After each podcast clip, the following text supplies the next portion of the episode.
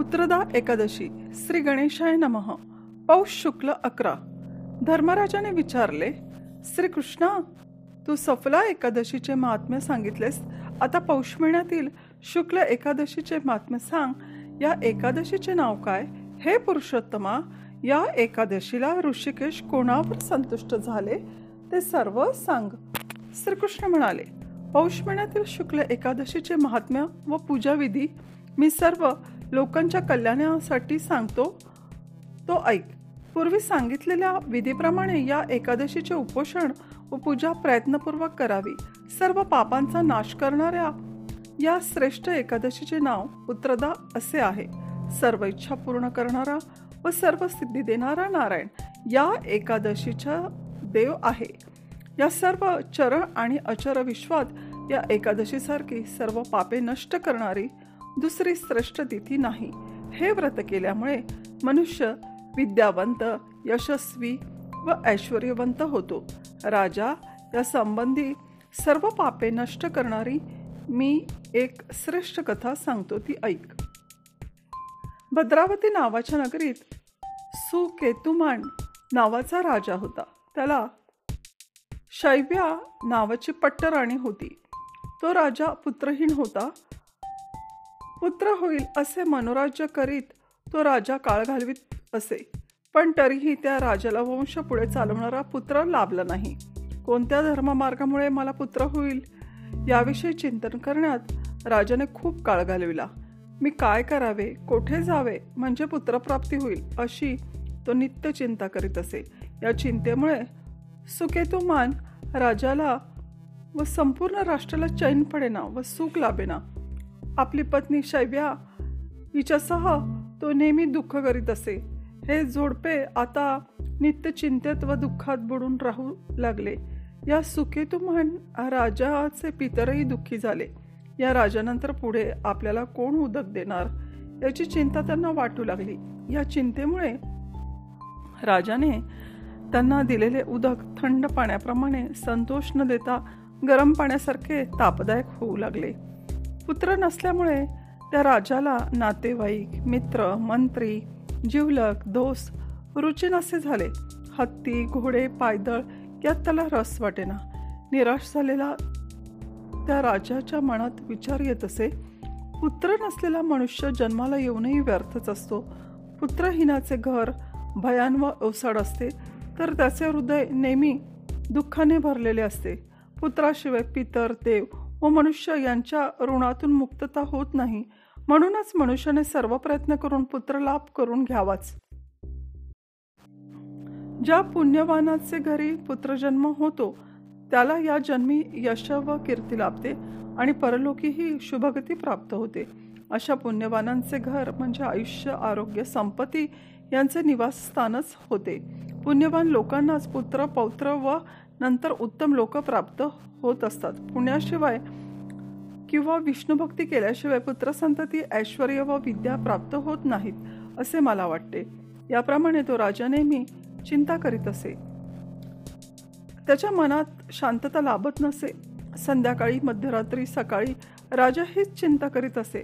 रात्रंदिवस अशी चिंता करता करता राजाच्या मनात आत्महत्येचे विचार येऊ लागले.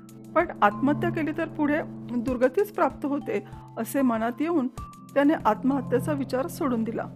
आपला देह दिवसेंदिवस क्षीण होत आहे आणि आपल्याला अजून पुत्र नाही असे पाहून राजाने स्वतःच्या बुद्धीने हितकारक होईल असा विचार केला.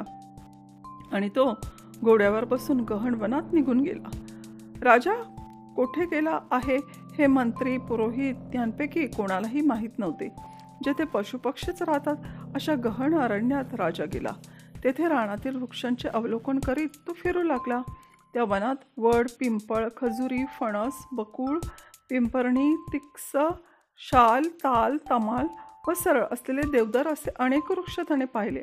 त्या वनात हिंगणबेट अर्जुन वृक्ष भोकरी बेहडे राळेचे वृक्ष करवंदी पाडळ खैर पळस या प्रकारे शोभा देणारे वृक्षही त्यांनी पाहिले. त्याचप्रमाणे हरिण वाघ रानडुकरे सिंह वानर गवे काळवीट कोल्हे ससे क्रूर रानमांजरे साळ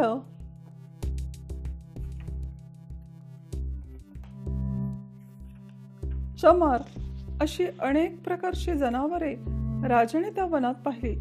वारुळात सरपटत बाहेर पडणारे सर्पही त्याने पाहिले. तेथे माजलेले हत्तीचे कळप होते व त्या कळपांबरोबर हत्तीचे छावे होते. हत्तीनीच्या समुदायामध्ये कळपांचे पुढारी असलेले चार दाताचे हत्ती त्याने पाहिले. ते हत्ती पाहून राजाला आपल्या हत्ती दलाची आठवण झाली. त्या श्वापदात फिरताना राजा शोभून दिसू लागला. अनेक आश्चर्याने भरलेले ते घोरवण राजाने पाहिले. कोठे कोल्ह्यांचा आवाज ऐकू येई तर कोठे घुबडांचा शब्द काणी पडे असे आवाज ऐकत आणि पशु पक्षी पाहत राजा त्या गहनवनात फिरत होता. इतक्यात सहस्ररश्मी सूर्य आकाशाच्या मध्यभागी पोचला आता राजा तहानेने आणि भुकेने व्याकुळ झाला व इतस्तत भटकू लागला. तहानेमुळे त्याला अगदी कंठशोष पडला. त्याच्या मनात आले मी असे कोणते कर्म केले की त्यामुळे मला अशा तऱ्हेचे दुःख भोगावे लागत आहे? मी यज्ञ करून आणि पूजा करून देवांना संतुष्ट केले. ब्राह्मणांना मेजवान्या व दाने देऊन संतुष्ट केले. त्याचप्रमाणे काळ वेळ पाहून प्रजेचे पुत्राप्रमाणे पालन केले.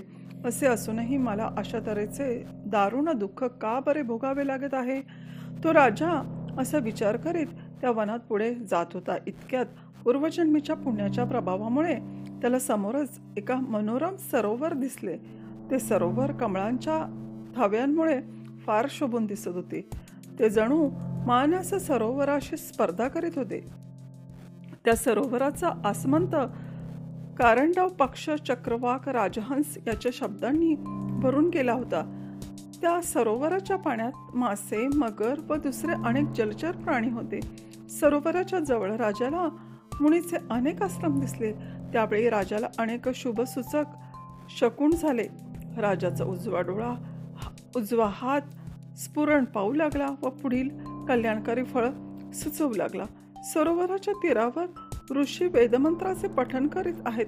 हे पाहून राजा घोड्यावरून उतरला आणि त्या व्रतस्थ मुनीसमोर हात जोडून उभा राहिला.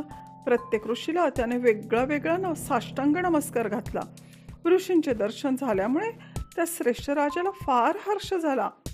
मुनी त्याला म्हणाले राजा आम्ही तुझ्यावर प्रसन्न झालो आहोत.